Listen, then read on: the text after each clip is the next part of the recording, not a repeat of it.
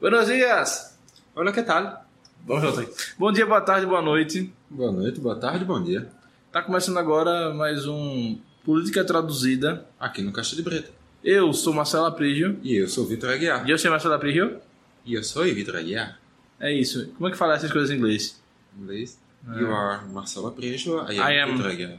I am. É, É, Essa, essa era um pouco fácil, Marcelo. é verdade que esqueceram disso. É porque eu sou uma pessoa que tenta me descolonizar. Descolonizar. Mas no caso, se você quiser se descolonizar no Brasil, você tem que falar português, da onde Kim Casborba começar a falar tupi-guarani. É, mas aí eu não sou brasileiro, eu sou latino-americano.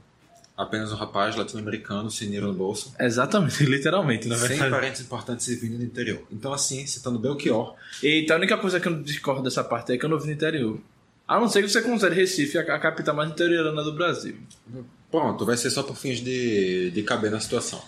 É isso, hoje a gente, por falar América Latina, né? Hoje nós vamos conversar um pouco sobre América Latina, América Latina, América anglo- anglo-saxônica, anglo-saxônica e o velho mundo. e o velho mundo. Os dois velhos mundos, né? O velhíssimo e o velho. É, a gente não vai entrar na parte do novíssimo mundo, porque a gente vai falar de Oceania, mas, E existe ainda? Tô brincando. é, sei lá, tem a, é, clima mudando, daqui a pouco corre até risco de não existir mesmo, né? Isso aí, Bolsonaro, continue assim. Ok? É assim, a gente já falou sobre as crises políticas, as crises políticas, the political crisis, crisis, Crisis, cri- crisis, crisis. pronto. Nós vamos falar sobre tudo isso hoje.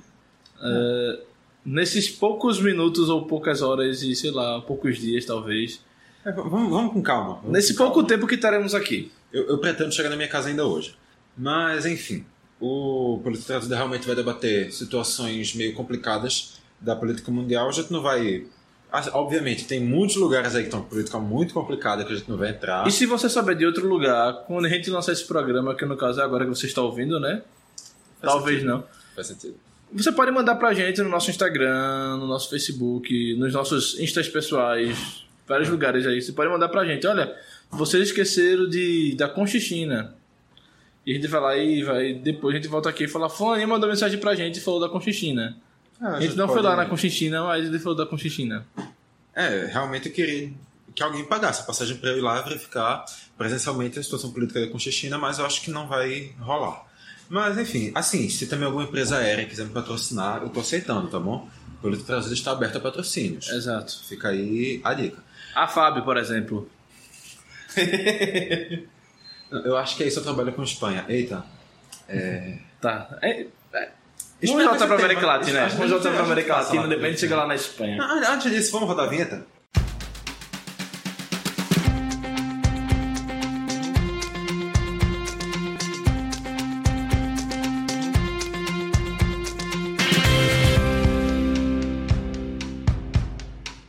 Como é que fala roda vinheta em espanhol? Não sei, mas agora já rodou, então nem adianta mais você estar perguntando isso aí. Depois que já rodou a vinheta, não precisa mais falar em outras línguas. Porque é para rodar a vinheta, porque já rodou a vinheta. Mas fato é, vamos então começar a nossa volta ao mundo em, sei lá, 120 minutos, 90 minutos, 60 minutos. Nossa volta ao mundo. Bora ficar em 80 minutos pra poder ficar pelo menos parecido com. pra caber na situação? Sim, volta ao mundo em 60 minutos. Gostei, gostei, gostei. Vai que a gente faz 80 dias de programa, volta.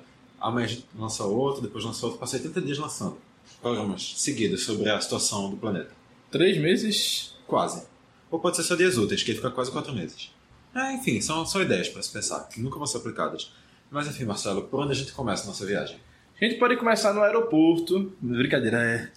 Pega o passaporte, prepara o carimbo, porque o primeiro carimbo vai para. Na verdade, não precisa de passaporte, porque é América Latina, então nós vamos para o Equador. Mas aí que tá, a gente, a gente vai usar passaporte porque assim, se a gente, a gente vai ter que ok, ok, ok. Vamos ok, só, vamos ok. só pra ter, pra ter mais, mais carimbo.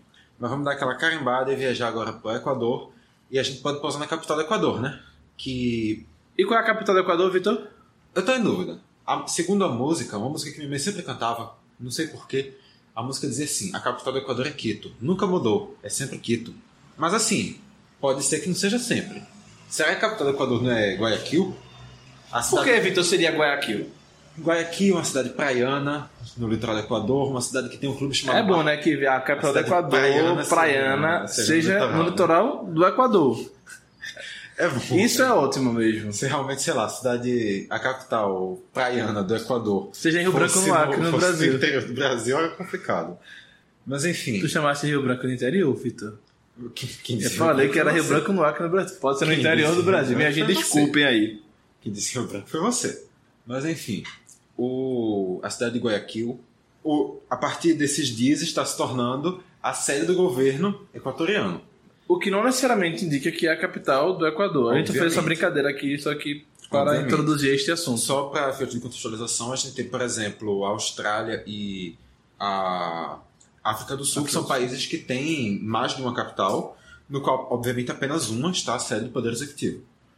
E a gente já teve até aqui em Pernambuco mesmo momentos que, momentos recentes, que o Palácio do Campo das Princesas teve reforma e a sede do governo de Pernambuco ficou sendo em Olinda, no Centro de Convenções, mas nem por isso Recife deixou de ser capital do estado. Dia 26 de janeiro, por exemplo, no Brasil, Olinda se torna a capital simbólica do país. Mas Brasília não necessariamente decide ser a capital política. Tá, agora você tem que explicar por que Olinda vira capital simbólica. Eu não sei por que vira capital simbólica, mas o presidente Lula assinou em 2003, 2004, algo por aí. Alguma coisa, do, algum decreto, uma portaria. Não foi, enfim, alguma coisa que não foi revogada até agora, que torna uma vez por ano, no dia 26 de janeiro, por isso que é uma vez por ano, não será um dia, enfim. Torna no dia 26 de janeiro Olinda a capital simbólica do Brasil. Talvez por sua história e a invasão dos holandeses, que Pernambuco sempre teve algo. Eu Enfim, acho, eu acho que sim, reparação histórica por terem roubado a capitania do estado, que era para ser capital de Pernambuco até hoje. Mas, enfim, vamos parar aqui de enrolar e vamos falar sobre o Equador. Equador era comandado por um homem chamado Lenin. era? É, eu percebi depois que eu falei, eu era. O Equador é comandado por um homem chamado Lenin. Não, não é aquele que você detesta, direitista. Assim, talvez você também deteste ele direitista, mas obviamente não será pelos mesmos motivos. Um direitista pode odiar o o Lenin Machado, Monteiro, Moreno? Moreno, eu lembrava que era com M. O direitista pode odiar o Lenin do Equador também. Nada impede. Mas enfim, o Equador está vivendo uma grande crise política nos últimos, sei lá, uma coisa até relativamente recente, na verdade, né? Quando Sim. se eclodiu isso. E até meio que para fugir de protestos, ele tá. Ele, hoje, exatamente dia da gravação, terça. Terça? Terça-feira, dia 8 de outubro. Foi ontem? Foi ontem. Foi ontem, ah, tá, achava que hoje. Ontem, segunda-feira, dia 7 de outubro, o presidente Lenin Moreno mudou a capital, perdão, mudou a sede do governo do país para a cidade de Guayaquil, meio que para fugir dos protestos, o que é, convenhamos, uma estratégia até, Ruim. eu diria covarde, mas é, é ruim também. Imaginem pe- pessoas.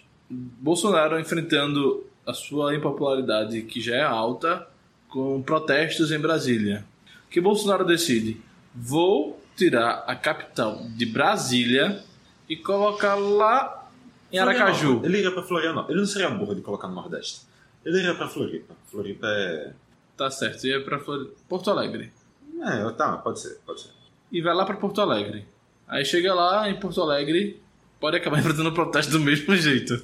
Pois é, não é porque uma área do país vai ser mais favorável a ele que não vai acontecer nenhuma represália de qualquer tipo.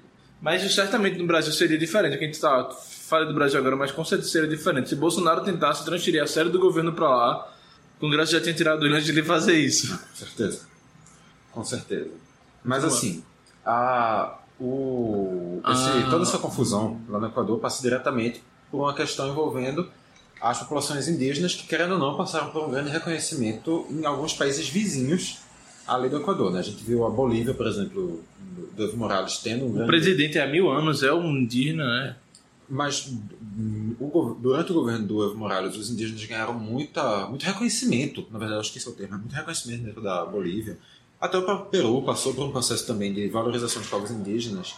E o Equador agora entra numa crise diretamente ligada a, a E- seus povos nativos. E além dessas, dessa crise envolvendo os indígenas equatorianos, há também uma crise envolvendo as reformas trabalhista e previdenciária, se não me falha a memória, daquele país. Ou seja, as reformas econômicas no, no Equador, unidas à crise entre o seu povo, sim, é, acabou criando, gerando essa hecatombe que obrigou, de alguma forma, o governo central do Equador é, declarar estado de, de emergência ou de sítio? Eu não, tô confuso. Foi exceção. Estado de exceção, nem emergência nem sítio. Estado de exceção e transferir a sua capital, a capital Do Quito, Equador, né? Transferir, sair de Quito para Guayaquil. Guayaquil. Guayaquil, la sede del gobierno central de Ecuador, de la República Bolivariana, no es bolivariana el nombre de Ecuador, no lo sé cuál es el nombre del país, pero que es el Ecuador, así él es con- conocido. fato es que lá também a gente tem uma similaridade, similaridade até um pouco, pelo menos na minha visão, um pouco com uma situação que a gente vê aqui no Brasil de um, um governo que estava lá há um tempo, que é muito acusado de corrupção pelo governo que assume depois, e que esse governo que assume depois culpa todos os problemas que existem, sejam os problemas que podem ser culpados ou os problemas que não podem ser culpados, pela situação que vinha diante do país. Culpam a oposição, que, é, que a atual oposição, que era a situação ah, antes dele. Sim, basicamente isso. No caso, o antigo presidente do Equador, Rafael Correa. Rafael Correa. Rafael Correia, que inclusive está exilado, se não me falha a memória, na Europa, não tenho certeza, mas que é praticamente igual o aqui no Brasil mesmo. Tem um ex-presidente brasileiro que está exilado na República de Curitiba. Então, estão falando aí sobre possível liberdade, É. médio liberdade, uma coisa do tipo, mas quem sabe? Então, né? aí, talvez depois dessa liberdade a gente possa falar de crise política interna. talvez, talvez. Mas enfim, tem um ex-presidente brasileiro, né, que eu não vou citar o nome porque eu não quero falar Lula livre. É, tem um ex-presidente brasileiro, o presidente Lula, que está preso em Curitiba e ainda se continua liderando o maior partido de oposição ao presidente, que é o Partido dos Trabalhadores. A exemplo disso, Rafael Correa, do Equador, continua liderando o maior partido de oposição ao presidente Lenin Moreno, que é o MR5, não lembro bem, MR7? Não, MR5? não lembro o nome dos partidos do Equador, não. Aí você está querendo passar na minha memória. Enfim, Rafael Correa lidera um partido de oposição. Sim. De fora do país, porque se voltar ele é preso. Eu pesquisei que ele está na Bélgica. Europa. Sim, não, só foi ser mais específico. Tá na Bélgica comendo vários chocolatinhos. Possível. Enfim, Lênin Moreno, a exemplo do atual presidente brasileiro, está situado mais à direita no espectro político e costuma culpar a administração de Correia pelos problemas que há no Equador. É, tal similaridade não é mera coincidência. É a plataforma política dos políticos de direita no- na América Latina. Talvez no mundo inteiro. Possível. Talvez de todos os políticos. Talvez. Não só de direita. Mas a direita está em ascensão agora e é isso que acontece. Acaba ficando mais evidente com eles, porque são eles que estão na crista da onda.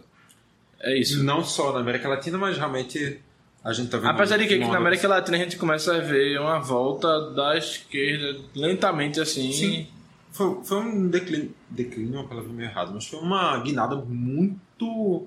Que, que aparenta ter sido muito breve a direita É. no- na América Latina. As pessoas Apesar. es- tentaram experimentar algo diferente, porque a gente realmente sabe que na América Latina os partidos de esquerda, de centro-esquerda, ou talvez de centro, mas centro-esquerda e esquerda governam a América Latina há muito tempo. Sim, Né? Isso sob, acredito, sob influência forte da Revolução Cubana.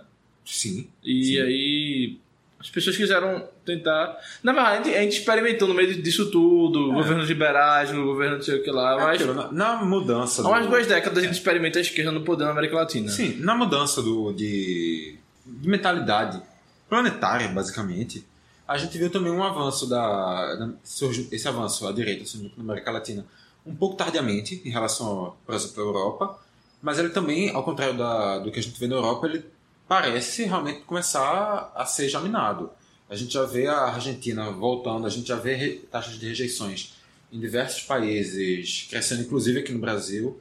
Então, é esperar para ver, mas realmente o futuro a curto prazo não parece tão promissor assim para a direita por essas bandas latino-americanas, não. É isso. Então, Mas nem só do Equador vive a crise política na América Latina, né, Marcelo? é, o Brasil também tá. Não, mentira, tô falando do Brasil não. Nós temos vizinho, Sim. o vizinho Peru, Os únicos países da América Latina que não são vizinhos do Brasil são o Equador e o Chile. né? Mas tá falando do América vizinho. do Sul, perdão. É, América mas tá falando do vizinho no caso Ah, entre Equador do e Peru. É, sim, sim, sim. São Entre sim. Equador e Peru. São sim. É, o Peru, o vizinho do Equador, o Peru, que também é vizinho do Brasil, né? Enfim, vamos lá.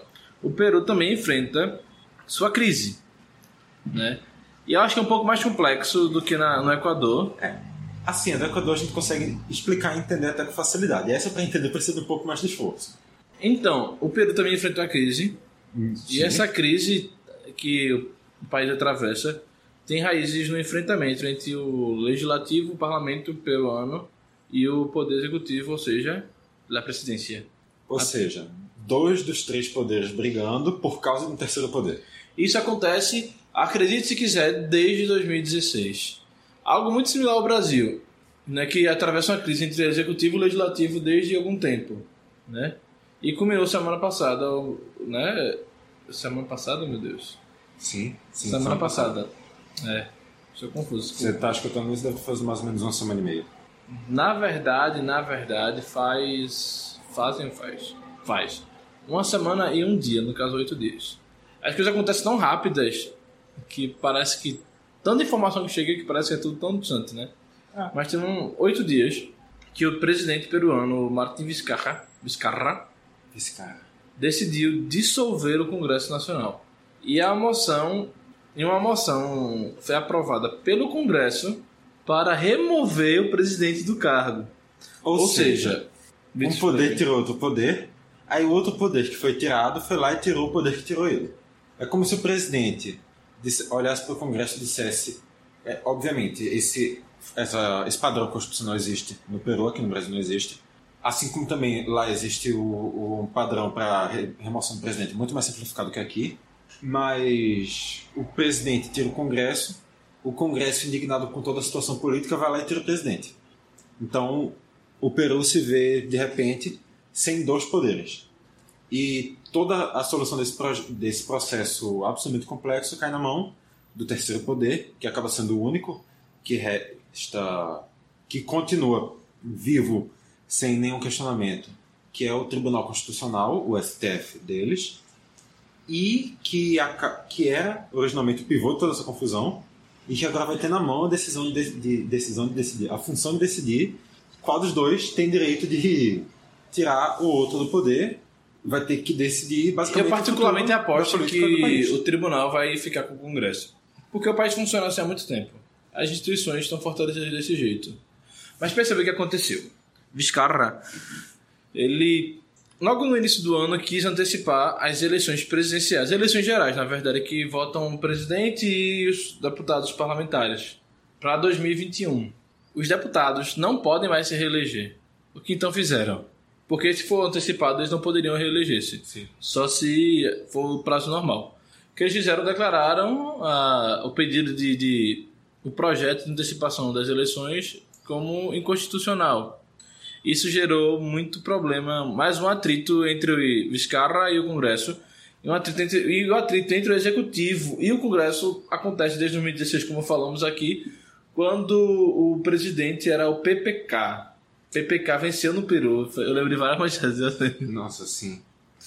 É, o Pedro Pablo. Eu acho que, eu acho que é Korzinski. Korzinski. Korzinski é uma coisa nessa, nessa linha. Vamos lá, então, descobrir o nome do Pedro Pablo. É, é Pedro Pablo mesmo? Não é Pedro Pablo. Pablo? Pedro Pablo Kuzinski. Vitor está muito bem. Então, começou com ele.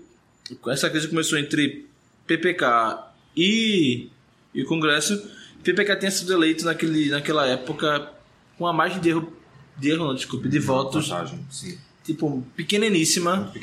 Isso lembra também muito a eleição de 2014 no Brasil, que também acabou com a renunciar, desculpe, a deposição de uma presidenta. E vale lembrar. A América Latina, desculpa, a América Latina repete em seus vários países as mesmas fórmulas de golpes e golpismos e defesa da democracia ou não, né? Sim. Vale lembrar que a vitória do PPK foi sobre a filha do ex-presidente Keiko Fujimori, que também é um outro caso absurdo de crise. Na verdade, foi sobre Keiko Fujimori, filha do ex-presidente Alberto Fujimori. É. Tá certo. Sobre a. A vitória foi sobre a. Eita. A vitória foi sobre a Keiko Fujimori. De cinqu- E. Foi 50,1% a 49,9%. Pois é. E nesse. E assim, é um presidente que. Ele foi. Ele não conseguiu concluir seu mandato, ele é um presidente absolutamente acusado de corrupção. E. Por isso ele renunciou. Sim. E ele é um dos grandes pivôs da, do início da conturbação política que existe no Peru já há 20, 25 anos. É, e ele renunciou porque, assim como os ex-presidentes do Brasil ele estava envolvido em escândalos com a Odebrecht, a América Latina repetindo todas as fórmulas. Não? Sim. É, eu escutei algumas pessoas dizendo, depois dessa confusão do. Dessa, desse novo capítulo da confusão do Peru, que a, o Peru foi realmente o segundo país mais afetado pela, pela Operação Lava Jato e realmente não tem o que se questionar sobre isso. A política peruana, a economia peruana, obras no Peru, pessoas do Peru, políticos do Peru, tudo foi realmente muito afetado por causa do, do andamento da Operação Lava Jato, que teve muitas, muitos desdobramentos nos vizinhos de Llamas. Enfim, PPK renuncia porque tá- foi atingido fortemente por essas denúncias de corrupção. O parlamento parece ter vencido a primeira disputa. E aí quem assume é o vice-presidente de PPK, que é o Vizcarra. Sim. né? Vizcarra tenta imprimir uma, uma, uma, uma imagem de homem probo, que defende a luta contra a corrupção, que quer melhorar o país, que quer fazer isso, fazer aquilo outro. Sim, Bolsonaro. né? Ele começa a tentar imprimir esta imagem e começa, como eu falei, enviar projetos para o legislativo, tipo antecipar a eleição, para ter uma nova eleição ele tem um governo mais sólido, que, por conta que o Congresso lá é dominado pelos fujimoristas, do partido de Keiko da Frente Popular. E aí vai, o Congresso rejeita, como eu também já falei, e ele envia também um outro projeto, que é o que deu foi o estopim desta crise. Ele lança, ele envia um projeto para que sejam alteradas as regras de indicação dos ministros, dos juízes do Tribunal Constitucional, que como o Vitor falou, é o STF de lá. Segundo o presidente, é, ele queria dar mais transparência a esta escolha que é feita atualmente pelo Congresso, de, voto, de maneira secreta, voto secreto, como qualquer democracia prezaria por fazê-lo, né? E só que na verdade ele não queria dar mais transparência, né? Ele queria ter o poder. Ele estava com medo de, de além do Congresso ser dominado pela oposição, estava com medo de os juízes serem também fujimoristas, porque a gente não pode falar, não pode dizer que não existe juiz político. No Brasil a gente prova isso. Claro. Teve um juiz que condenou um ex-presidente, candidato à presidência, que é bolsonarista. Então, um juiz que deixou seu cargo no judiciário para assumir um cargo diretamente político. Então é no mínimo estranho. Aí a gente até entende que o- a ideia lá de evitar que o, que o Poder Judiciário seja né, tomado de assalto pela oposição. Isso é ótimo que realmente fosse apenas isso, só que tem toda a crise política lá. Sim. E aí o que o presidente faz? Temendo tudo isso, ele faz aquilo que a gente já falou, dissolve o parlamento. Primeiro ele, ele envia uma moção de confiança, e como acontece em países parlamentaristas, né? Envia lá para ver se o parlamento realmente confia no, no, no primeiro-ministro, agora nesse caso o presidente, para que ele possa fazer, tomar algumas medidas. O parlamento, no entanto, ele rejeita, ou seja, aprova a moção de desconfiança, gerando por aí o início da, da crise lá. Sim. O presidente dissolve o parlamento, convoca novas eleições, o parlamento não aceita a dissolução, dissolve o presidente. Solução. Dissolução, eu acho que é, né? Dissolução. A dissolução dissolve o presidente. né? É, é, Dissolveu o Caça. caça o presidente. Me esqueci o nome que fala agora, é outro nome. Depõe. Depõe o presidente, sim. Depõe o presidente. E dá posse à vice-presidenta do presidente. Um dia, um mandato incrível assim ficará nos anais da história peruana. Uma Vai ter uma teve- foto lá, viu? Pelo menos foto ela vai ter. Eu, eu não sei se esse é o caso, mas imagina se ela foi a primeira mulher presidente do Peru. A primeira mulher presidente do Peru passou um dia na presidência. Entrou na história. Entrou na história. Porque pode ver quem foi. A primeira presidenta do Peru. Não, não vai ser. Mesmo, mesmo que mesmo não sendo, ela entra pra história para ela ter passado um dia na presença do Peru. Isso é, isso é uma coisa incrível. Mas agora realmente a decisão vai para as mãos do Poder Judiciário. Segundo a OEA, que é a Organização dos Estados Americanos, que acredita que o foco da crise deve ser o de o, o resolutor da crise. O resolvedor da crise. O foco da crise deve ser o resolutor da crise. É, é, é estranho, mas é o caso. Não tem pra onde fugir, não. E essa é a situação do Peru. Nada muito fácil de entender nem fácil de explicar. Mas a gente pode subir agora uns quilômetrozinhos Dá uma andada pra cima. Só rapidinho, antes de a gente subir os quilômetrozinhos de uma andada pra cima, eu queria falar. O Peru, que tem como capital Lima, Lima. É geralmente, a capital do Peru, é geralmente a cidade escolhida pelos líderes eh, da América Latina para fazer uma reunião chamada Grupo de Lima. E esse Grupo de Lima, Até porque se o grupo de Lima fosse, sei lá, em Recife, era estranho, o né? Foro de São Paulo já foi em outros, outros lugares do, do mundo. Sim, eu sei disso. O Grupo de Lima pode ser em outros lugares do mundo. Mas é diferente. Enfim, o Rock in Rio. Aí é burrice mesmo. Vamos voltar a falar.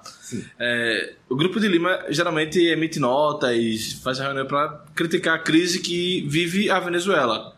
Que agora, junto com Peru, Equador, Paraguai, Argentina, Brasil, enfim, junto com o resto da América Latina, né? Sim. Vive momentos de, de fortes acerramentos políticos internos. Eu acho que aquela, só, o único país aqui na América Latina que ninguém nem especulou nenhum tipo de crise política foi o Uruguai.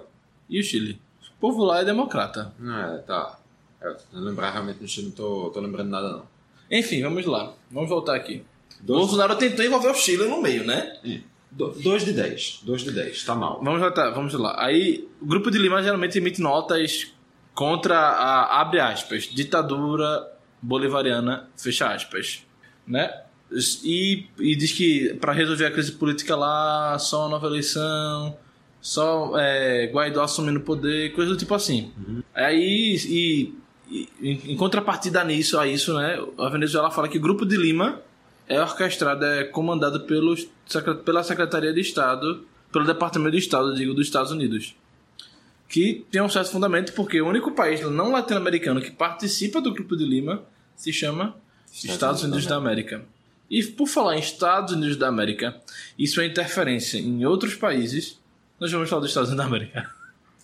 Até porque, assim, interferência em outros países é um negócio que os Estados Unidos sabem fazer. Ah, só falar, os Estados Unidos interferiu, tô sendo redundante. É, tipo isso. Até internamente eles interferem. Só que dessa vez, o Donald Trump está usando uma interferência... Como diria Maduro, Donald Trump? Donald Trump! Trump. O, no caso, o, dessa vez, os Estados Unidos estão usando sua influência externa para causar uma interferência interna. Pode parecer meio complicado, mas sim, é porque é. O Donald Trump tem uma relação com o presidente da Ucrânia, cujo nome eu não lembro. Eu diria que era o Vladimir, só que Vladimir é russo. Eu, eu vou, vou pesquisando aqui enquanto E eu acho que é. Vladimir mesmo, que eu acho que é o apresentador de TV, né? na TV era um humorista Comediante, que assumiu, assumiu o poder. Eu acredito que é Vladimir. Enfim, Trump ligou para O o. Vladimir lá, Volodymyr Zelensky. Traduzindo, Vladimir. É voa com o. É, traduzindo, Vladimir. É volô. Vladimir. Uma coisa nesse sentido. Mas o nome de Vladimir Putin é Vladimir? É. É? Porque a língua é diferente, mas é Vld, Vld, É Vladimir. Não tem nenhum O no nome do Vladimir Putin, não. Pelo menos não em Vladimir nem em Putin. É isso, mas, ele teve um. eu tava certo, era Vladimir. Ele teve um telefonema com o presidente ucraniano, o Zelensky, e um presidente recém-impulsado, diga-se de passagem. Que chega também ao poder com um discurso de nova política, E também, não só apenas com nova satirizando a política e criando um partido político. Não apenas isso, como também vindo de uma personalidade da TV, como Trump, que os dois ganharam sua fama e sua relevância a nível nacional por causa disso. E o, o Zelensky, E Bolsonaro começa a ganhar agora, né? O Capitão tá ok. que fase, o, o Trump faz essa ligação com o Zelensky e o Trump meio que dá a entender sobre alguns. Não, não diz isso tão explicitamente, Hello, Vladimir! Investigation! Ele não disse isso tão, tão explicitamente, mas ele deixa muito claro o que ele está querendo dizer. Ele pede para o Zelensky fazer, e obviamente a instituição do governo ucraniano, fazer uma investigação sobre o filho do Joe Biden, que depois a gente explica quem é o Joe Biden, O vice de Obama. mas depois a gente explica mais por que isso é relevante. Ele pede para fazer uma investigação sobre o filho do, Joe Biden, para que se possa, é, em troca, os Estados Unidos oferecerem uma, uma condição para o governo ucraniano que tinha sido negada dois dias antes. uma coisa que tinha sido um contrato que tinha esperado, que a renovação meio que foi imposta a essa, a essa, a essa troca dessa investigação. Só que isso passa a ser interferência interna no momento que o Joe Biden não apenas é vice-presidente do Barack Obama, mas também o Joe Biden é um dos principais candidatos do Partido Democrata à eleição presidencial de 2020. No caso, pré-candidatos, né? Pré-candidato.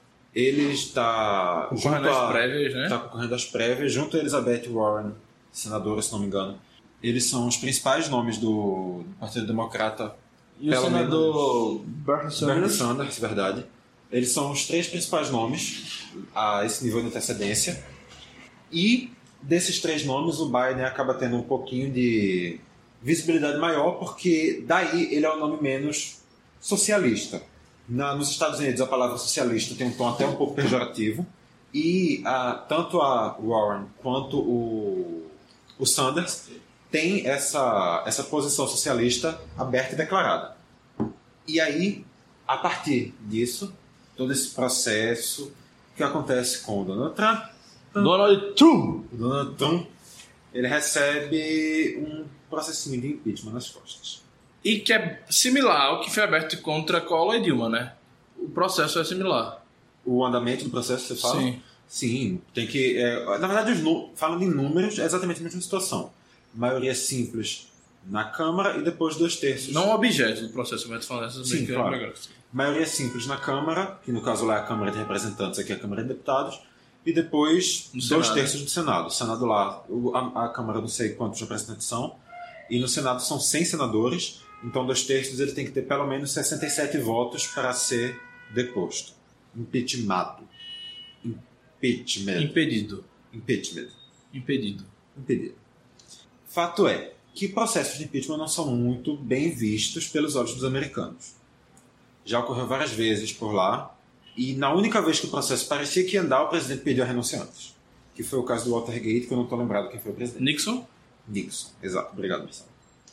E todas as outras vezes que o processo de impeachment era aberto, esse processo de impeachment era fechado com derrota e a eleição seguinte, o- a população ia lá e meio que confirmava a derrota do processo de impeachment. Por exemplo, o impeachment, se andasse esse processo agora com o Donald Trump e esse processo fosse fosse perdido, o Donald Trump continuasse, era como se na próxima eleição o Donald Trump ganhasse com uma margem ainda maior de votos. E é basicamente o que eu im- imagino que vai acontecer. A Câmara dos Representantes, os deputados da Câmara dos Representantes, são a, maioria da Câmara é de democratas. Sim. Ou seja, a Câmara deve aprovar a- o, O processo. o processo, a abertura É o- do processo. É o, que, é o que tudo indica. Porém, o Senado, a maioria é de republicanos. E para essa convenção é republicano. Até vai ter republicano votando contra o Trump, mas para essa convenção, a quantidade tão grande é, é inesperado.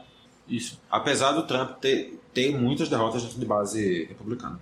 Ou seja, é, é bem provável que Trump caia. É isso. Improvável, improvável. Ah, sim, sim. É bem improvável que ele caia. Não é impossível, obviamente, porque Claro. se, se fosse impossível, o processo nem seria era aberto. Aquela, a partir do momento que existe um processo de impeachment, existe a chance do pessoal cair. Mas a gente tem que lembrar também que, por outro lado, enquanto os americanos recusam o processo de impeachment, até porque falemos o que falemos dos americanos, eles têm muito consciência do exercício democrático dentro do seu país. Lembremos que no caso dos Estados Unidos, a gente, no caso do Trump, a gente vê números um pouco conflitantes quanto à aprovação do processo de impeachment. Já teve pesquisas saindo indicando os números muito contrários ao processo e dois dias depois saindo números muito a favor. Então, o que a gente pode saber é que não dá para saber nada. Só sei que nada sei. Mais ou menos isso. Assim, E aliado a isso, toda essa crise de, do, do processo de impeachment, é, e Trump querendo apoio dos republicanos no Senado, querendo apoio dos republicanos na Câmara, querendo apoio do- da população, sempre. o que ele fez? Decidiu ouvir as pessoas, os políticos do seu partido, sobretudo, o, a Suprema Corte, o Pentágono e o Departamento de Estado. Que eu acho que o Pentágono até está ligado ao Departamento de Estado, enfim, não sei. Decidiu ouvir essas pessoas, boa parte delas aliadas do presidente. A Suprema Corte, inclusive, tem maioria republicana. Sim, Maioria conservadora, melhor assim, né? Republicana é porque oficialmente não tem, enfim. claro. É o que faz. O presidente vai ouvir e ouve, vai ouvir sobre a retirada dos militares do norte da Síria, onde, vive, onde vivem mais ou menos 4 milhões de curdos, que juntos a outros curdos da mesma região em outros países, daquela área ali, formam cerca de 35 milhões de curdos que querem se transformar numa nação independente. Bolso, é, Bolsonaro. Trump é o que faz? Ouve essas pessoas sobre a retirada dos militares dessa área. E as pessoas falam assim: não retire. Trump, ouvindo isso, necessitando de apoio no parlamento, na Suprema Corte e fora dela, e Trump decide tirar os militares. E é isso tudo. Nada surpreendente. E aí isso tudo se junta aí agora esse processo de impeachment e aí aumenta a crise internacional dos Estados Unidos. E também a crise interna. Exato. Aumenta a crise interna e prejudica certamente Trump no, no parlamento. Considerando que todos os líderes republicanos não queriam a saída dos militares de, da, da Síria. Sim. Pensando também que os políticos têm um ego um pouco maior que a maioria da população, quando o presidente, que depende do, do Congresso para governar, decide fazer isso, ele basicamente se lasca. E a gente tem que lembrar também que não é a primeira medida impopular relacionada à, à posição não belicista do Trump que causa polêmica recentemente nos Estados Unidos. A gente também viu o. Eu não estou conseguindo lembrar o nome dele. Mas era o. Joe Biden, não, Biden não. O que saiu? O. Cadê? O, não sei, o do bigodão lá. É. Ele era. Chefe de Justiça de Segurança. Não, Anali. É, era, era algum cargo de chefia de segurança dos Estados Unidos. Ele já ocupava esse cargo desde o governo Bush, ou seja, uma pessoa totalmente consolidada dentro dessa posição e foi removida do foi removida do governo pelo Trump exatamente quando estava começando a se fazer as articulações do processo eleitoral de 2020. As articulações não, porque as articulações ocorrem já há muito tempo. Desde 2016. É, mas as articulações explícitas, digamos assim, do, do próximo processo eleitoral, ele foi removido do seu governo porque ele tem uma posição. Ele era militar, ele tem uma posição militarista, ele tem uma posição belicista. Ele é removido do governo do Trump porque falamos o que quisermos do Trump, mas belicista ele não é. E aí, entenda, quando a gente falar que Trump se lascou, não quer dizer que nós estamos defendendo que ele defenda uh, guerras, Sim. essas coisas. Não, tipo, eu acredito quiser, particularmente concordo com o Trump nesse assunto. Sim. Nós pensamos igual. Sim. Nós, inclusive, achamos que comunicação é um bom ramo para se tornar políticos. Sim. Várias coisas, as pessoas só não têm cabelo galego. Enfim, é isso. Quando a gente... Da- Daqui a pouco a gente fala mais sobre cabelo galego na política. Continua. É, é isso que tipo, gente tá falando aqui. Não é uma defesa ou. uh, um, na verdade, não é uma defesa às guerras aqui. De práticas belicistas. Quando a gente critica Trump quando ele não ouve as pessoas. Tô criticando porque ele não ouviu. Ele foi ouvir e foi escutar e não ouviu, como diria alguém. É aquela, ele mostra uma postura antidiplomática, mas a, a atitude dele individualmente, Isso pode render prejuízos políticos a ele, sim. mas olhando bem, ele fez certo. Tirar, deixar ele interferir na vida dos outros. De alguma forma, né? Ninguém está dizendo também que a situação é uma coisa muito simples, que nada vai ser resolvido com- de maneira simples, nem que nada é simples. Porque nada é E simples. também Trump tá rejeitando todas as práticas belicistas do mundo. Claro. Mas essa conjuntura é a conjuntura, que é essa. Aí. E aí, Trump enfrenta esse turbilhão é, de impeachment, de atrito entre os seus, seus aliados assim, sobre esse assunto. Eleição 2020 chegando, eleição presidente chegando, e aí isso me lembra um país ali também por ali em cima, do lado dos Estados Unidos, que o primeiro-ministro está no processo eleitoral e enfrenta uma crise ali no meio, É. que é o Justin Trudeau. Trudeau. Eu, Trudeau. eu não queria estar na pele do Justin Trudeau hoje. Ele é o primeiro-ministro do Canadá. Há grande chance dele ser reeleito, mas também há grande chance dele não ser. Sim. Trudeau, é, é, que é considerado assim, ou, ou era considerado, talvez agora não sei mais, um cara progressista. Se não me falhar a memória, primeiro-ministro assumidamente gay da, do, do, do, do, do, do Canadá. Não é isso? Sim. É um cara. Ele sempre foi considerado, desde que assumiu, um cara progressista, assim, era a inspiração para a esquerda mundial, assim. Sim. Ele falava coisas bonitas, todo mundo botava lá no Quebrando o Tabu. É, é aquela. Eu não acho que ele deixa de ser de esquerda por causa disso. Não, não falei que ele deixa de ser de esquerda. Até porque a gente Mas tem... ele deixa de ser uma imagem para a esquerda. Isso, é isso. Até porque nós temos aí, tipo, um presidente que fala assim que a, a mulher do grelo duro que é ruim e continua sendo o ícone. Sim. Fato é que, pela segunda vez, uma imagem de uma festa antiga dele acaba meio popularizando e causando problemas internos para ele. E nessa festa antiga, o que ele fez? A festa é de 2001, só para É. visualizar. Ele tava na faculdade ainda, acho que no último ano da faculdade. Salvo engano, sim. Né? Que é aquela. é, já tinha vazado antes uma foto dessa festa. Não é exatamente dessa mesma situação de agora, mas também causou uma polêmica que ele conseguiu reverter isso há uns 4, 5 anos atrás. E agora volta esse problema para ele. E é um. Eu não sei, sinceramente, como é a situação do racismo no Canadá. Sinceramente, é um conhecimento que eu não tenho. Mas a. Que o blackface é complicado em todo mundo, o blackface é complicado em todo mundo. Blackface é racismo em todo mundo, blackface é racismo em todo mundo. Pode os brancos achar que não, mas é racismo em todo mundo. E caso você não saiba o que é blackface, Procura blackface. Ou liga. Não fala não, porque você não posso demitir depois.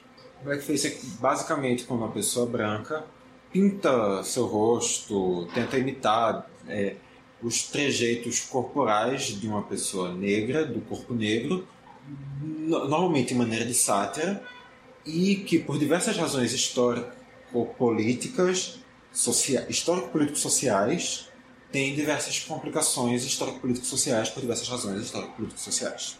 Que também não cabe aqui a gente entrar nos porquês detalhar, mas é uma situação. Isso. E, e também as pessoas fazem isso no momento em que elas não têm o conhecimento que daquilo é ofensivo para outras pessoas. Claro. O que, na minha visão, parece ser o caso de Trudeau. Sim.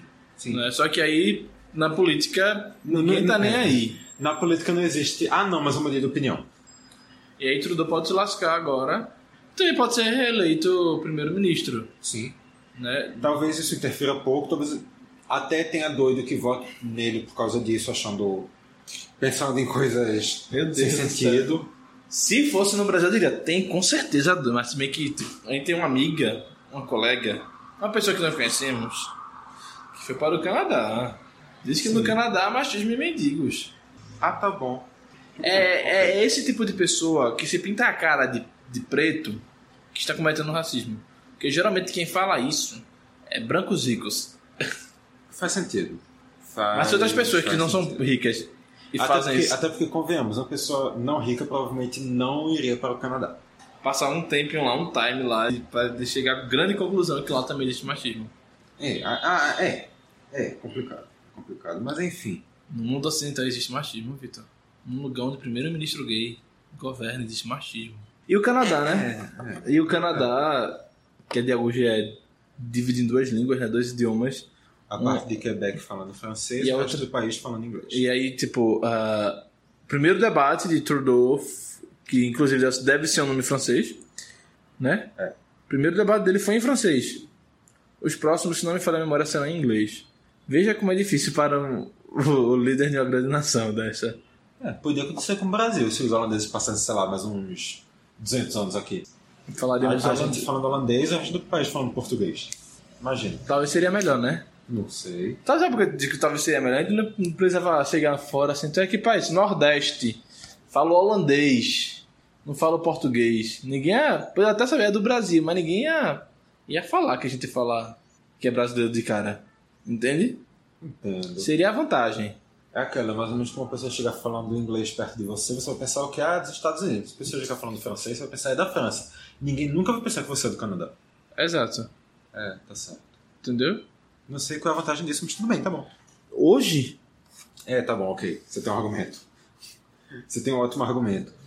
Mas enfim, assim como o Canadá fala inglês, sabe quem mais fala inglês? por que fala inglês? Porque era colônia de lá. É colônia de lá. Também como a Austrália, também como a África do Índia, Sul, a Índia. África do Sul. Também como outros países que a gente vai falar aqui mais um pra frente. bocado de país, né? Também como países que a gente já falou, que é os Estados Unidos. A gente tá falando agora realmente, eu acho que se não ficou claro pra vocês, a gente tá falando da Inglaterra, Reino Unido. É da Inglaterra, é? Inglaterra, Reino Unido, É? Grã-Bretanha, Jurava que era outro lugar. outro lugar. Todos esses tu achava que eram colônias italianas. Poxa vida, enfim. Complicado, pessoal. Enfim, Não, vamos falar do Reino Unido. O Reino Unido é comandado por um homem laranja, de cabelo amarelo, meio espevitado em um topete estranho, um pouquinho acima do peso. É, eu não estou falando do Donald Trump. Eu estou falando do Boris Johnson. Caso você não conheça a imagem da figura, pesquise aí no Google Boris Johnson. Parece Trump mesmo. Parece bastante. O Reino Unido, como todo mundo já bem sabe, está saindo da União Europeia. O Reino Unido é um reino. O Reino Unido é um reino, É unido. mais ou menos. E por que tá saindo da Inglaterra? Eita, desculpe, da, da Europa. Inglaterra não. Tá saindo da Europa por causa de da, dessa onda conservadora. Tá saindo da Europa mesmo? Ou da União Da Europeia? União Europeia. Da União Europeia.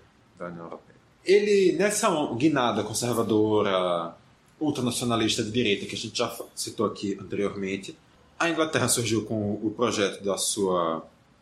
Um projeto, entre aspas, antiglobalista, anti. Globo, é, comum globalista. anticomuna globalista e ultranacionalista, que era a saída da União Europeia, para que o país tivesse mais independência, pudesse, pudesse priorizar suas questões próprias. Que, que já são muitas, né? Tipo, são quatro países com, as, com certas culturas distintas, né? Assim. Claro, claro. E aí que um, um primeiro-ministro é primeiro-ministro de todos, recebe de todos. mas, tipo, é uma grande confusão explicar o Reino Unido. É, depois a gente, a gente aprofunda um pouquinho mais essa situação. Só explicar antes o Brexit.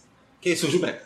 O Brexit é esse processo do, da saída do Reino Unido da União Europeia, que foi aprovado pelo ple- plebiscito pelo povo Britânico. britânico, obrigado. E esse prazo já, o prazo para o Brexit acontecer já foi adiado e ele vence de novo agora no dia 31 de outubro. Foi adiado por quê? Não teve acordo Não teve entre a. União Europeia e o Reino Unido. E o fato de não ter acordo já fez com que tivéssemos primeiro-ministro indo embora, no caso da Theresa May. Primeira-ministra, no caso. Theresa May, que estava antes de Boris Johnson. Exato. Ela saiu, Boris Johnson assumiu. Ela saiu, inclusive, deu um último discurso bastante emocionado, chorou em frente à, à sua casa. Agora, se era estratégia política ou não, aí fica o questionamento. O fato é que ela chorou. E agora, no dia 31 de outubro, dá para você que está escutando daqui a duas semanas, três semanas, perdão, tá vencendo o, esse período para o Brexit acontecer. E é engraçado pensando nisso que 31 de outubro de, é a saída, o prazo de saída da, da- do Reino Unido da União Europeia. Sim. E o Reino Unido que em 31 de outubro oficialmente lider- é, não liderou, mas começou a, a- começou a participar de um movimento chamado Reforma Protestante para separar de alguma forma da Europa em 1517. Faz sentido. Faz sentido. Faz bastante sentido. Mas eu acho que é só coincidência. Pois é, eu, eu- não tinha parado pra pensar nisso até agora. Por isso eu queria falar. Mas fato é que, apesar disso, 31 de outubro provavelmente não vai acontecer a saída Por quê? É o dia das bruxas. Europeia. Exatamente, o Halloween. E Boris Johnson é o quê? A vassoura da bruxa. Corda criança. Que isso? Ele usa a parte da vassoura na Na cabeça. cabeça. Sim. Mas fato é, o Boris Johnson já tentou, o Boris Johnson também não está conseguindo um acordo. Na verdade, não está conseguindo um acordo nem com a União Europeia, está conseguindo um acordo nem com o Congresso. Quem dirá com a União Europeia? Então, assim, ele está pegando o Congresso, ele fez, ah, eu vou fechar o Congresso. Aí ele fechou o Congresso, o Congresso voltou logo. Percebe, ele queria fazer igual Vizcarra no Equador, no Peru. Sim. Só que aí lá é mais difícil. Não, ele, ele até conseguiu por um tempinho muito breve. A questão é que o tempo foi breve demais para acontecer qualquer coisa. E o Tribunal Constitucional de lá, Suprema Corte de lá, foi lá e não. Até porque, assim, a, qualquer processo de fechamento de Congresso no Reino Unido precisa passar diretamente pela Rainha Elizabeth. Ela autorizou. autorizou Ela autorizou, mas Autorizou. aí que tá a questão. Você vai dizer, nossa, a Rainha Elizabeth, eu esperava tanto dela. A família real inglesa segue uma máxima. A gente não interfere na política inglesa. Se mandar uma coisa pra gente, a gente vai aprovar. É basicamente isso. Então, passa por isso no Congresso e esse mesmo Congresso, já bastante desgastado por não conseguir, pe- pelas propostas de. Um congresso de quê? De 1500 1145 parlamentares. Sim.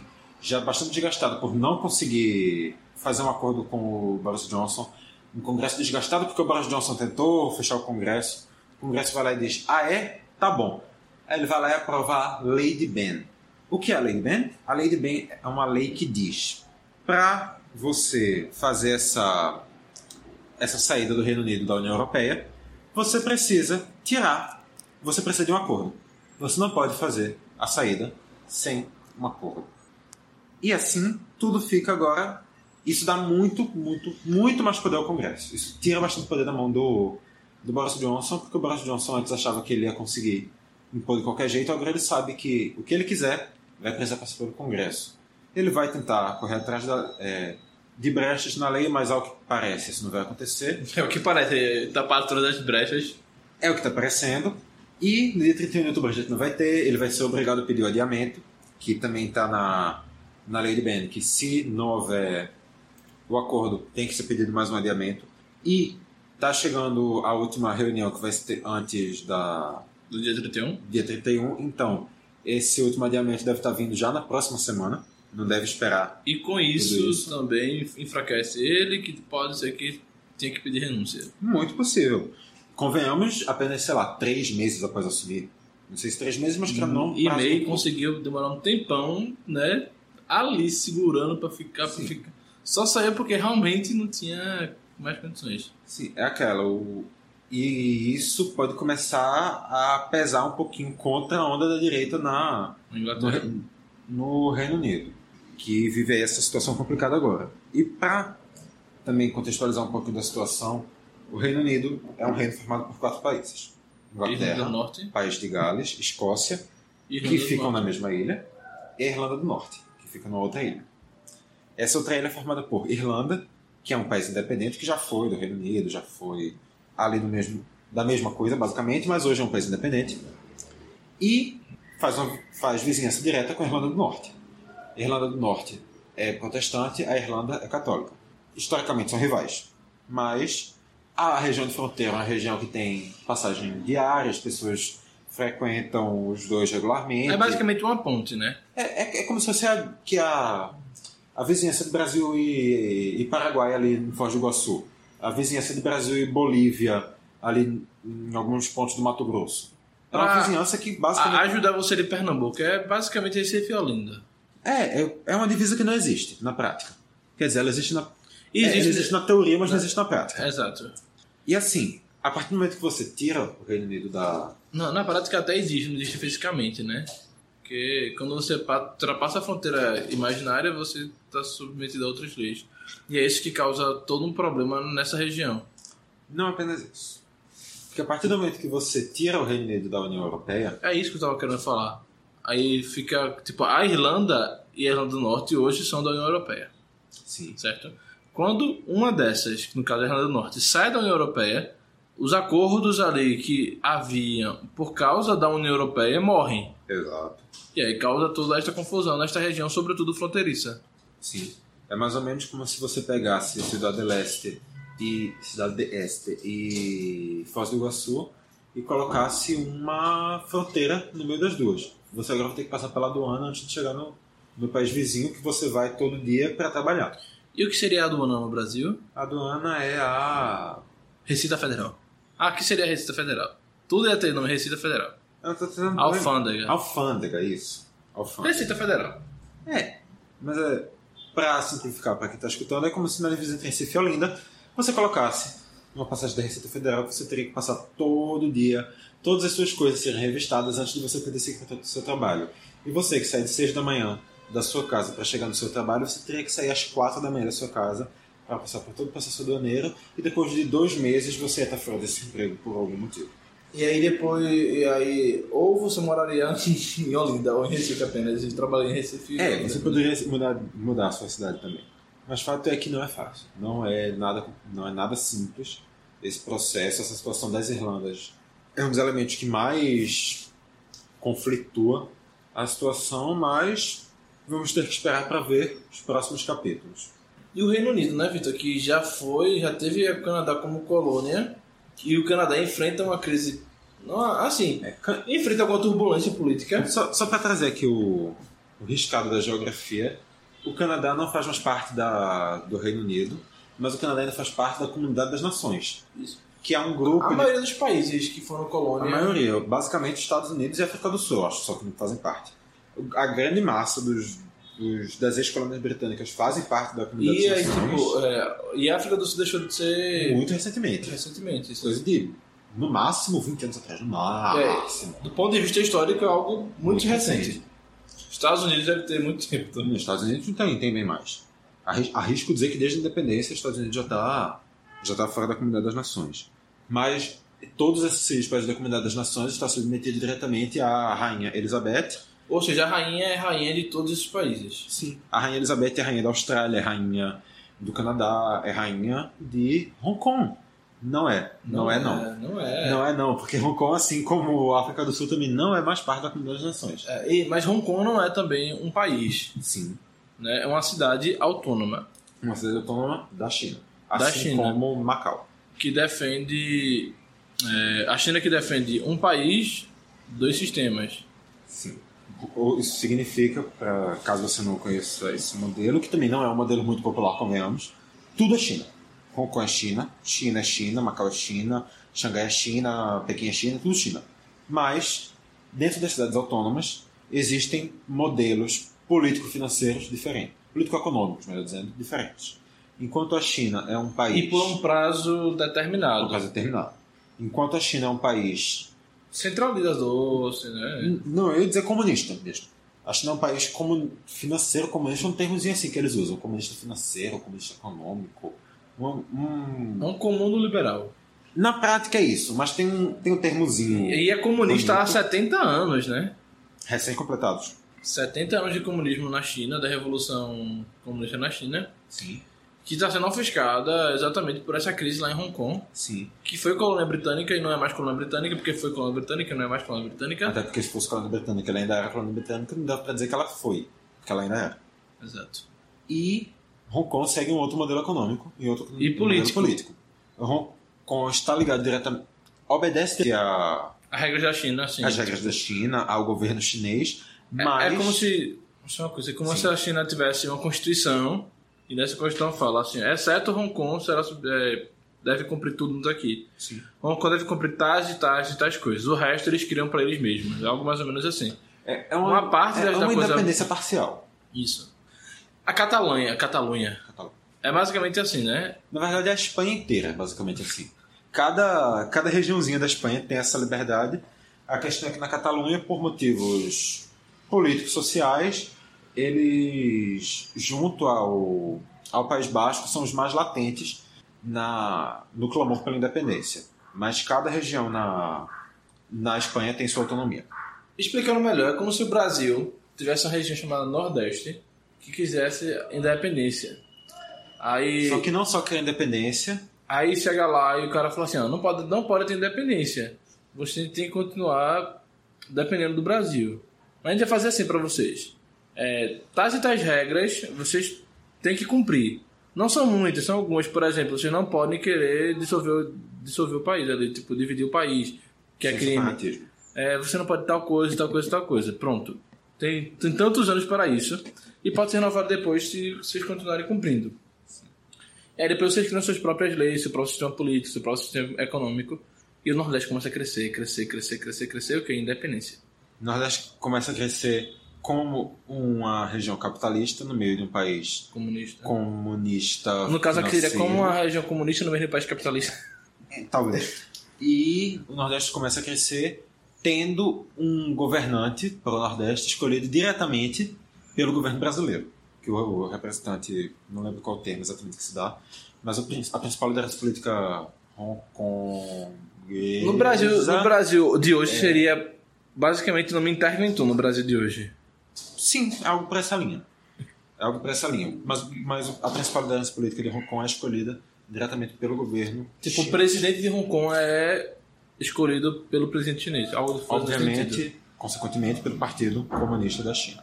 E quando se teve esse acordo para se falar em tempo, foi até recentemente, foi nos anos 90, está completando um pouquinho mais de 25 anos agora. Está completando por volta de 25 anos, na verdade, são, são um pouquinho mais, um pouquinho menos. O, a quando a Inglaterra deu, concedeu independência para. Concedeu independência, não, devolveu Hong Kong à China, esse prazo era de 50 anos. E a gente chegou agora na metade. Ou isso foi nos anos 70 era prazo de 90 anos e a gente jogou agora na metade. O fato é que a gente jogou agora na metade. Eu vou verificar qual é o tempo. Acho que falta 20 2025, acho que gente acaba não. Pronto, então se é 25 é isso mesmo. Então, um prazo de 50 anos, que a gente está agora por volta da metade desse prazo, e está começando a surgir a, o clamor pungente da galera de Hong Kong, porque eles estão meio que percebendo que isso significa que daqui a alguns anos eles vão estar na mão do governo chinês, que tem, que tem posicionamentos políticos completamente diferentes deles, que tem posicionamentos econômicos completamente diferentes e que não dão a independência que eles querem. Então, o que, é que eles fazem? Eles vão lá e pedem independência do governo chinês. Eles fazem muitos protestos para isso, os protestos são muito reprimidos e os atos de repressão dos protestos fazem com que os protestos só aumentem. Isso.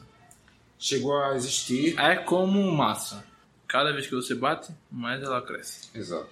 É, chegou a existir, dentro desse processo de repressão dos protestos, uma lei autorizada pela, pela governante, não, não sei qual o termo, mas enfim, pela governante máxima de Hong Kong, uma mulher indicada pelo governo chinês. Progressista esse governo, né? Pelo fato de escolher uma mulher? É, talvez. Ou talvez não, não sei. Mas fato é que ela impôs uma, uma regra de que não poderia haver mascarados dentro dos protestos. E o que isso fez? Isso sabe o que lembra? O que isso lembra? Brasil 2013. Brasil 2013 com os Black Blocs? Sim. Só que a questão é que em Hong Kong, Sabe o que aconteceu? o que aconteceu? A presidenta caiu. Caiu. E depois, E depois, o próximo vai cair. depois o próximo vai cair. Depois eu achava que. Não, não, depois o próximo era o Temer. Depois o próximo vai cair. Então, cai, É uma mistura de, de tempos cai a atual, É uma mistura de tempos na minha fala, entendeu? cai a atual, depois passa o próximo, depois o próximo cai, que o próximo é Bolsonaro. Você tá dizendo que o Bolsonaro vai cair, é isso? Eu tô falando que o próximo vai cair. Quem vier depois do Bolsonaro cai. O próximo. O que é o próximo? O próximo é quem tá perto de você. Eu vou cair dessa cadeira? Talvez. Enfim, se por algum motivo aparecer Vitor por aí com algumas feridas, com o braço quebrado, saibam que foi Marcelo que jogou o Vitor numa cadeira. Mas enfim. Ai. Mas o governo de Hong Kong fica aí nessa situação. Mas essa questão não lembra apenas os Black Blocs em 2013. Porque essa questão já havia sido implantada em Hong Kong. Quando? Não, é, não, é, não sei precisar a data, mas não é a primeira vez que Hong Kong tem é, a- uma lei que impõe que não pode haver máscara em protesto e não é a primeira vez que isso dá merda. Então, assim, o fato disso já ter dado merda antes até serve para dar um, uma gasolina Isso mais. pode indicar o quê? Que nada vai vai adiantar, né? Não sei. A última vez que teve isso, Hong Kong conseguiu independência? Então, talvez a outra vez que aconteceu isso, Hong Kong conseguiu a independência da Inglaterra. Foi? Talvez. Tu não sabe mesmo, Não né? sei. Eu realmente não sei quando foi. Pode ter sido nessa, nessa oportunidade. Pode ter sido um protesto que deu alguma coisa. Pode ter sido um protesto que não clamou por independência, mas clamou por uma mudança política que deu certo. Tá certo. Fato é, a situação lá com Hong Kong não está nada fácil e a economia de Hong Kong está pagando por isso e a população de Hong Kong está pagando por isso. A economia de Hong Kong já começou a cair muito, os investidores já estão saindo de Hong Kong, ou seja, Hong Kong que era uma pérola econômica não tá já não está mais tão bom assim por causa dessa crise política. Um dos grandes fortes de Hong Kong está começando a ser minado por causa de toda essa situação. A população de Hong Kong está sofrendo motivos óbvios de um grande protesto que está causando quase que uma guerra civil, só que em proporção obviamente muito menor, mas conflitos muito intensos. Está rolando repressão policial em níveis absurdos, inclusive com pessoas que não estão diretamente envolvidas nos protestos. Então, é uma situação bem complexa. Eu acho que Hong Kong é um tema que a gente pode, inclusive, debater depois. Sim. Aparentemente temos visões diferentes nesta mesa. Eu não estou afim de debater agora sobre isso. Mas temos visões diferentes sobre Hong Kong. Tem diferença para Hong Kong. Só, só diga com essa visão. Por cima. Vou falar agora, não, senão parece. Minha, minha fala pode ficar descontextualizada agora. E em breve pode ser usada contra mim. Tá certo. Quando a gente parar de gravar aqui, eu vou, vou lhe cobrar essa explicação, tá bom? Tá certo. Sim, e aí Hong Kong que quer sair desse regime comunista, enfim, né? Comuno socialista, sei lá, enfim. Diferente de Portugal. Pois é, assim, enquanto Hong Kong é uma colônia que foi uma ex-colônia inglesa, a gente vê também na China ali do lado Macau, que é uma ex-colônia portuguesa. Eu acho que esse gancho é muito melhor. Eu não sabia que Macau era colônia portuguesa. Macau era colônia portuguesa. Macau Meu era colônia Deus do portuguesa. céu, eu não sabia. Sim. Mas Macau não tem protesto, né? Macau não tem protesto. Macau comunista ou socialista? Não faço a menor ideia. Macau comunista. Só sei que ainda existe a língua portuguesa dentro do Macau. Hum, eles são portugueses assim? Aí eu não sei. Eu sei que a língua portuguesa existe, não sei nem se ela é mais falada. Eu jurava que. é jurava não, não sabia que Macau era colônia, foi colônia portuguesa. Sim, foi uma das, uma da- um dos principais centros portugueses na época das especiarias e tal. Eu sabia de Timor-Leste. Também. Mas pensando nisso, né? Então, se você arranja um, um gancho melhor para falar de Portugal, tentei forçar sim, voltar, não sei o que, você achou Macau, enfim. Portugal o que fez? Esses dias passou por eleição legislativa, mais conhecida como eleição para, os, para o parlamento. Exato. Lá é um sistema parlamentarista, não é como aqui. Lá eles têm tanto o cargo do presidente quanto o cargo do, do primeiro-ministro. O presidente, no caso, quase que uma figura imagética, é o chefe de Estado, enquanto o, O primeiro-ministro é o chefe de, governo. O que, Mas, assim, convenhamos, eu ainda não consigo entender. Lá, lá no, no, no Portugal, por exemplo, Marcelo Rebelo, ele, Marcelo Rebelo não, Não faço o ideia. presidente é Marcelo Rebelo. Não faço ideia. Ele tem poder de dissolver o parlamento também, constitucionalmente falando, de convocar novas eleições, principalmente se as instituições democráticas estiverem ameaçadas. E o parlamento não pode, como no Peru, ser contra isso. Até porque não faz muito sentido um parlamento poder tirar um presidente. Isso. Ao menos é, excetuando casos extremos como um impeachment, por exemplo. Aí ele tem poder, e tipo, ele, ele que nomeia o governo, o primeiro-ministro, e já acredite se quiser. Geralmente lá em Portugal, acredite se quiser, não é essa parte, obviamente, a próxima parte que vem depois disso, mas entenda. Geralmente lá em Portugal, o primeiro-ministro é do partido que ganhou as eleições, o mais votado nas eleições. Sim. No caso deste ano foi o Partido Socialista, como em 2015. O Partido Socialista foi o único com mais de 100 cadeiras no parlamento Isso. português. Não conseguiu a maioria, mas. Conseguiu 37... Não, conseguiu a maioria, mas não a maioria absoluta. Conseguiu o maior número, mas não a maioria. Foi 37%.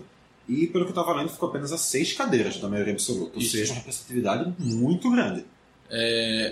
geralmente lá o presidente nomeia o, primeiro-ministro indicado pelo partido vencedor, mas já aconteceu no, em Portugal de presidente nomear o primeiro-ministro de um partido que não venceu a eleição.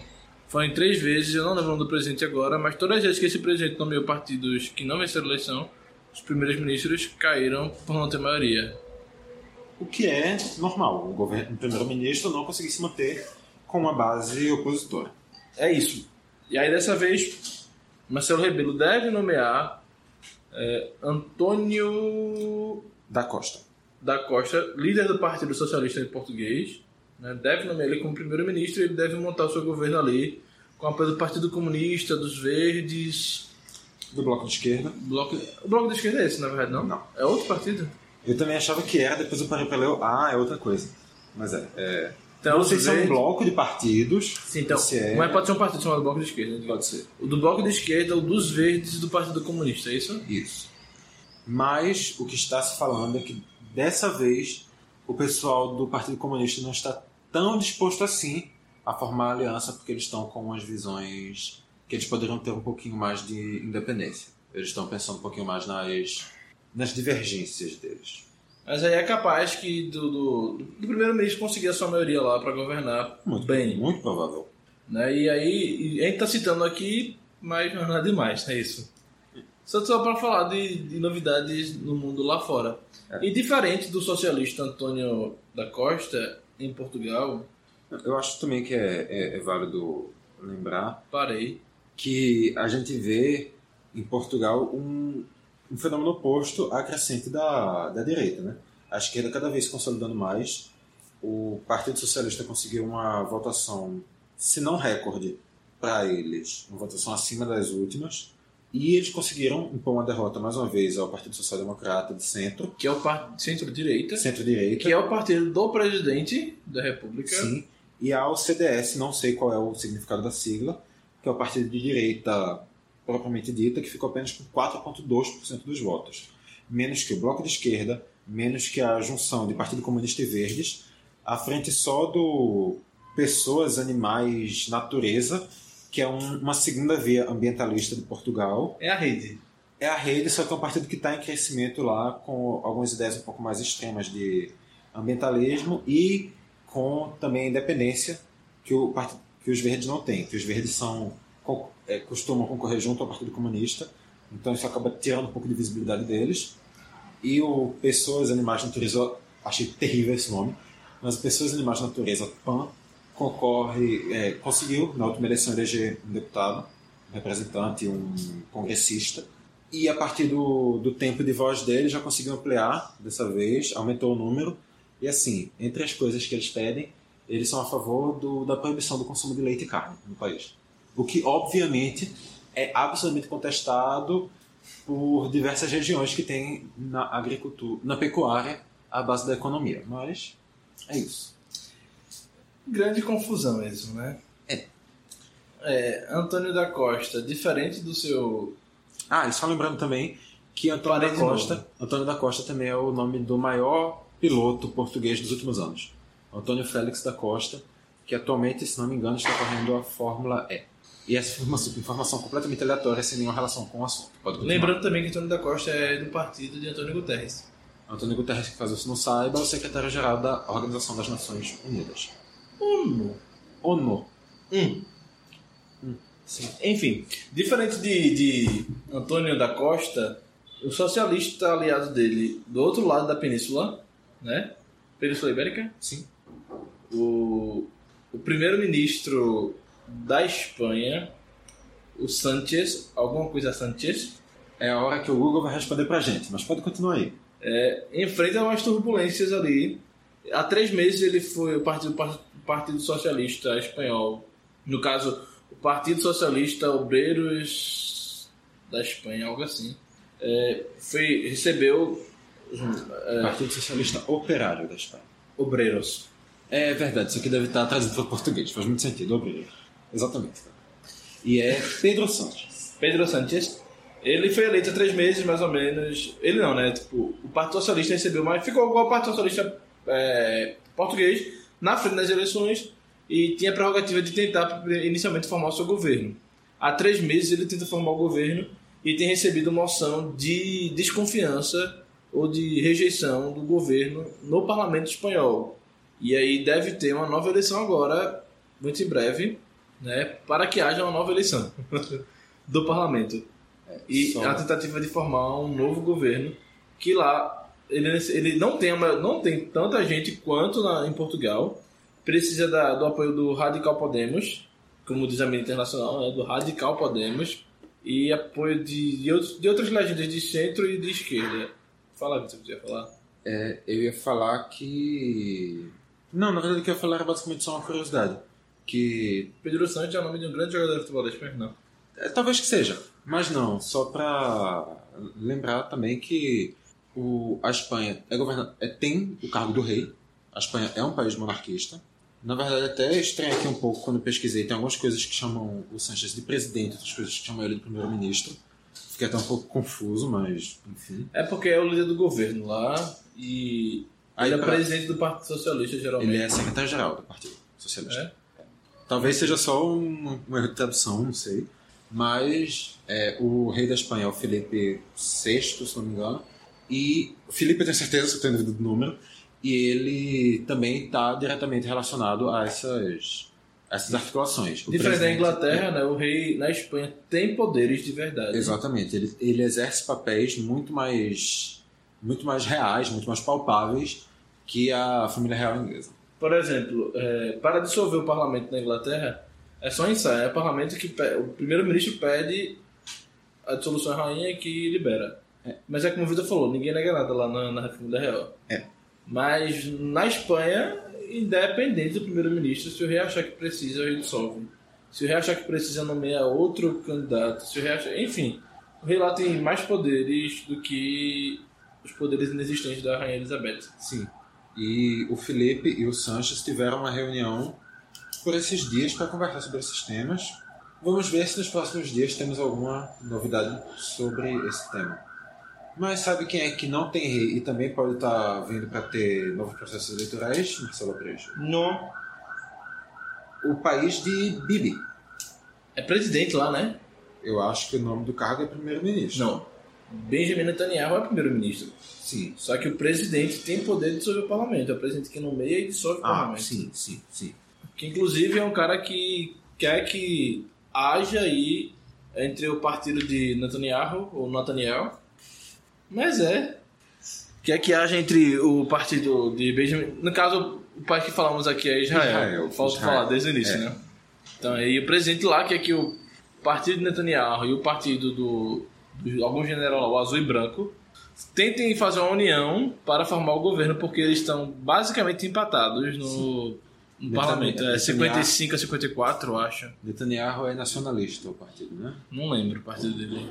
Vou pesquisar aqui, mas enfim, essa já vai ser realmente ocorrendo a terceira eleição em Israel nesse ano. Neste ano, O que é um recorde na história de Israel e que, convenhamos, também é recorde, se você analisar, em muitos países do mundo. É, E Netanyahu é o primeiro-ministro mais longevo na história de Israel Sim.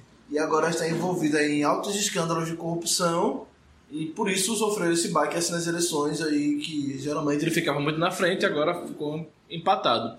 Eu não lembro se ele está com 55 e o opositor com 54 ou o contrário, o opositor com 55 e ele com 54. Eu imagino que o Partido Azul e Branco esteja na frente, por isso que reivindica o direito de governar, sem ser com união. Mas aí o Partido Azul e Branco não tem maioria no, no, no- no parlamento, que eu me esqueci o nome agora, que tem um nome específico. Não tem maioria no parlamento, assim como não tem o Partido de Netanyahu, que quer governar com a ala mais conservadora do, do parlamento lá, enquanto o Azul e Branco quer governar com ala um- não tão conservadora e também com o pessoal muçulmano. Ele está no auge do seu segundo mandato, já está aí há 10 anos. O nome do parlamento israelense é Knesset, alguma coisa nessa pronúncia, K-N-E-S-S-E-T. E o nome do partido é Likud. O Likud é o partido de Netanyahu e o outro é Azul e Branco, né? Isso. E uma curiosidade também que fala aqui, que é uma coisa que também sempre é afirmada quando se fala do Netanyahu, é que ele é o primeiro primeiro-ministro nascido já com e depois da independência de Israel. O que é algo bom. O É o bom ele ter primeiro- o primeiro? Não. O que é bom, bom que tenha um, já tenha um primeiro-ministro do país. Assim, realmente, do. Você entendeu o que tu querendo falar? Sim, mas considerando também o tempo que foi a independência de Israel, que já tá aí a... ele, Netanyahu já tem 69 anos. Sim, eu estou falando exatamente isso. É bom que já tenha alguém que é da. Não que ele tenha sido o primeiro. Entendeu? Sim. Não, o que eu estou dizendo é exatamente isso. É que a essa altura já era de se esperar que fosse alguém estranho se não fosse. Então, mas tem 10 anos só que o cara tá no poder. E a primeira passagem dele começou há mais de 20. É, então ok. Entendeu? Tá certo. É algo assim. Fato é que Israel está passando por esse imbróglio. E também o imbróglio, querendo ou não, Bolsonaro tá aí de olho também, né? Isso. E Bolsonaro tá de olho na eleição dos Estados Unidos, de Trump, de olho na eleição de Bibi, de olho na eleição de Macri, de olho na. Sim. Parei. E assim, na de Israel, ele corre o risco de sofrer uma grande derrota. Na da Argentina, ele corre o risco de sofrer uma grande derrota. E nos Estados Unidos, a gente tem que esperar um pouquinho mais antes de dizer. Mas ele pode sofrer uma derrota. Pode sofrer, pode sofrer. E quando eu falo pode sofrer, não é porque o Trump está concorrendo, é porque realmente há chances. A chance, a chance. Não gigantes, não assim, mas há chances reais de Trump poder perder a É eleição. aquela, a chance reais dele perder, mas não pra dizer se é maior ou Isso. menor. E, não, não bastando toda essa confusão, a gente vai trazer aqui mais um país. Tô cansado de falar tanto país, velho. Mas esse é o último, já. E na verdade nem confusão esse é, só uma, é quase que uma, Ah, tá. uma curiosidade também. Vai falar um pouquinho da Itália. Hum, sim, a Itália. Itália. O movimento La Cinco Estrelas. Itália, Lavamano, Itália de Berlusconi, Itália de pizza que todo se acaba nela, La Itália de bota. Tá ok. O parlamento italiano, com tantos representantes brasileiros no parlamento italiano. Tem uma, uma brasileira né, no parlamento italiano. Sim. E não é, ela, ela não é, não é a, a, primeira, eu tô falando quase que espanhol. Ela não é a primeira representante brasileira no parlamento. Inclusive, minha gente, queria falar que eu sou descendente italiano. Aprendiu. Isso é real. Marcelo Vou aprendiu. contar logo minha história aqui, já que ainda falei. Itália. Só uma curiosidade também sobre mim. Fale. Meu avô, avô, bisavô, bis- enfim. Não sabia nem a curiosidade sobre você mesmo. Não, mas tu tô confundindo se é meu avô ou bisavô. Que meu, é meu bisavô, acredito. Sim. Meu bisavô, ele era italiano. Não é meu avô, consegui, meu avô nasceu no Brasil, então ele não pode ser italiano. Enfim. meu bisavô era italiano, o nome dele era Aprendiu. Apridio com dois Gs. e sem acento. Por motivos óbvios. Sim. E aí ele veio para o Brasil, foi morar em São Paulo inicialmente. Aí conheceu minha avó lá, que não é italiana. E aí se casou com ela. Aí, não, ele nasceu meu avô. Na, ele, na verdade, nasceu o irmão do meu avô primeiro. Aí foi lá registrar o, nome do- o irmão do meu avô, que acabou morrendo. E era Idauro, o o mesmo nome do meu avô. Minha avó era brasileira e queria que fosse Dauro. E aí o primeiro nome foi Dauro Aprígio. Fui lá registrar. Primeiro filho foi registrado corretamente. Sem Idauro acento e com dois Aprígio com dois Gs. Certo. Todo mundo estava feliz. E Morreu. aí não ficou ma- ficar mais feliz. Pois é. Aí foi lá, fizeram outro filho. Qual é seu nome? Idal. Foram registrar Idal. Meu avô não foi registrar. Pediu para o compadre dele registrar. Ou decisão Eu não errada. sei como que se podia fazer isso. Eu acho que podia que ele conseguiu fazer, né? Claro. Enfim, o compadre dele foi registrar com tudo assinado, tudo lá. E ele falou Aprígio. Ele não falou Aprígio. E a mulher escreveu Aprígio. A-P-R-I acentuado G-I-O. Não, não que escreveu com acento. O acento veio depois com o meu avô teve meu pai. Ou seja, foram duas mudanças de sobrenome ao longo da- Isso. das últimas quatro O nome do gerações. meu avô é Edauro Aprígio e não tem acento. O nome do meu pai é Marcelo Aprígio e tem acento. Porque meu avô disse que se não tivesse acento não era Aprígio, era Aprígio. Faz sentido. É aquela, começou a portuguesar, agora termina, né? E é isso aí, todos os meus tios e tias têm Aprígio com acento. E aí, como eu sou o nome do meu pai, tem Aprígio com acento. E essa é a história de Marcelo Aprígio. Que tem o nome de Oliveira no meio, que indica o quê? Que você logicamente tive descendência judia. também- Exatamente. Consegui juntar eu, os dois assuntos. Olha aí, ó. Parabéns, você forçou muito a barra para fazer a conexão Israel-Itália. É mais ou menos como eu dizer, olha, Israel começa com I. Sabe quem também começa com I? Sabe também uma coisa que junta Israel e Itália? Ah. A Vida é Bela. Lembra desse filme? Eu sei que existe, mas eu não tô... A Vida Bela é de um judeu italiano que é perseguido pelos nazistas e morto pelos nazistas porque é judeu. Sim, sim, sim, sim, sim, sim. Sim. Olha aí. Juntou também a Alemanha. Sim. Então vamos falar sobre a Alemanha. Angela Merkel está lá. Há muito tempo. Pois é. Mas, enfim. Assim como o Bibi. Assim como vive. Olha aí a conexão funcionando. Mas na Itália, não Sim. tem mais Berlusconi, que passou muito tempo lá. Até porque eu acho que nem no país ele tá mais. Até porque se tiver... Eu acho que tá. E acredito que ele já até cons- consegue, já pode se eleger. E, e se eu nem falo em memória, ele já, tá- já voltou pro parlamento, eu acredito. Ou tá pra voltar pro parlamento. Misericórdia. Algo assim. Ele não vai conseguir mais, obviamente, ser primeiro-ministro. Claro. Mas eu acho que. Não, não, não tenho certeza, mas eu acho que ele. Se não já voltou. Se não. Se já não voltou, ele tá perto. Então, será que talvez por isso a Itália esteja olhando assim, dizendo: hum, temos muito parlamentar. será que não é melhor É. deixar ele de fora? E a Itália tem 945 parlamentares. Entre duas casas. Isso. Mas eu não lembro agora a divisão. Não lembro a divisão, mas são duas casas. Aí eu sei que aí quer que seja agora 400 deputados. E a Itália funciona basicamente igual ao Brasil. Senado da República e Câmara dos Deputados. Sim. Aí quer que tenha. Na verdade, é um modelo mais comum no, no mundo ocidental. Né? É, real. Porque eu não sei como funciona. Assim, enfim, deve ser muito comum. Aí, enfim. Aí, e o. E o, o, o, o, o projeto surge das propostas de campanha eleitoral de um partido criado para a campanha eleitoral no início e conseguiu deslanchar aí. Criado, se não me falha a memória, também por um comediante, que é o Movimento Cinco Estrelas, o M5E. M5E. Nossa. Pois é. O movimento Cinco Estrelas disse que queria acabar com a. a. Ah, o Sol? a A Lua? velha A Lua. política.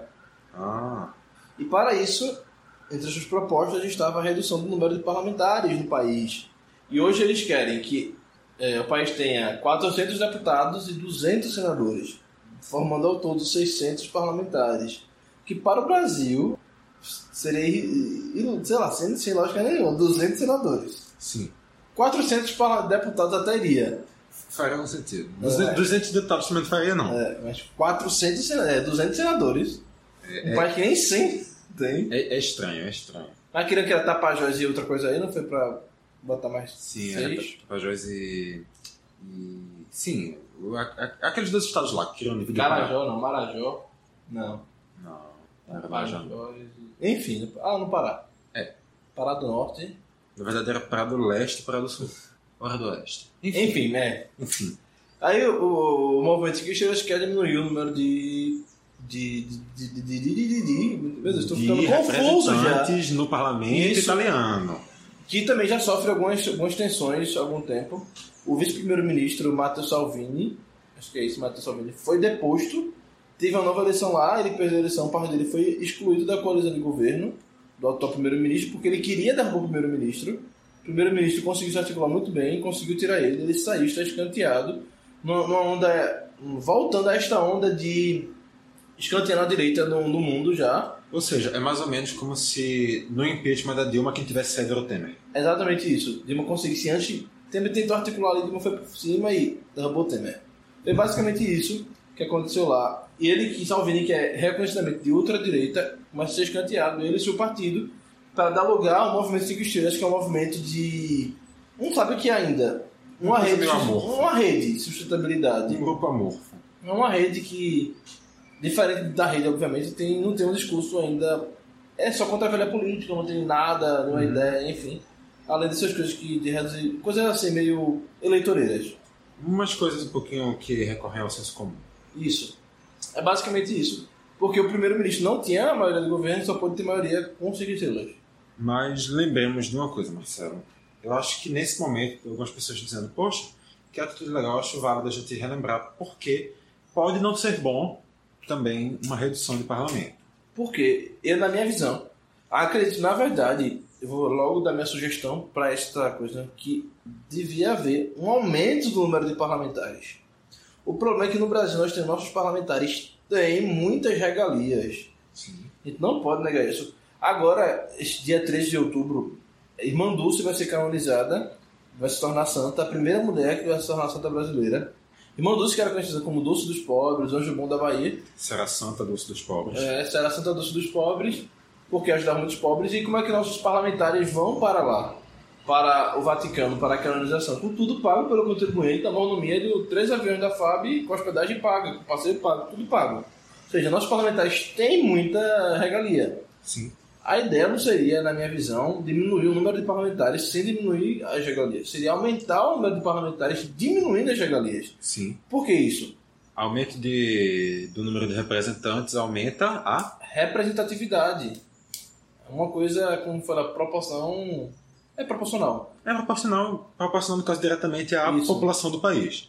Em teoria, pelo menos. Por exemplo, se nós temos, sei lá, na sociedade no geral, católicos, evangélicos, ateus, héteros, eh, bissexuais, homossexuais, eh, enfim, nós temos essa, essa diversidade. O ideal seria que o parlamento fosse o reflexo dessa sociedade. Se tivéssemos 50% católicos, tivéssemos 50% católicos no Congresso. Na minha cabeça é 50% de héteros, tivéssemos 50% de héteros no Congresso. Na minha assim cabeça é isso, sabe?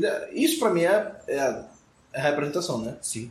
E cada vez que a gente diminui A gente permite apenas que a elite consiga entrar. Isso, e aí coloca essas leis eleitorais que dificultam a entrada de novas pessoas. Sim.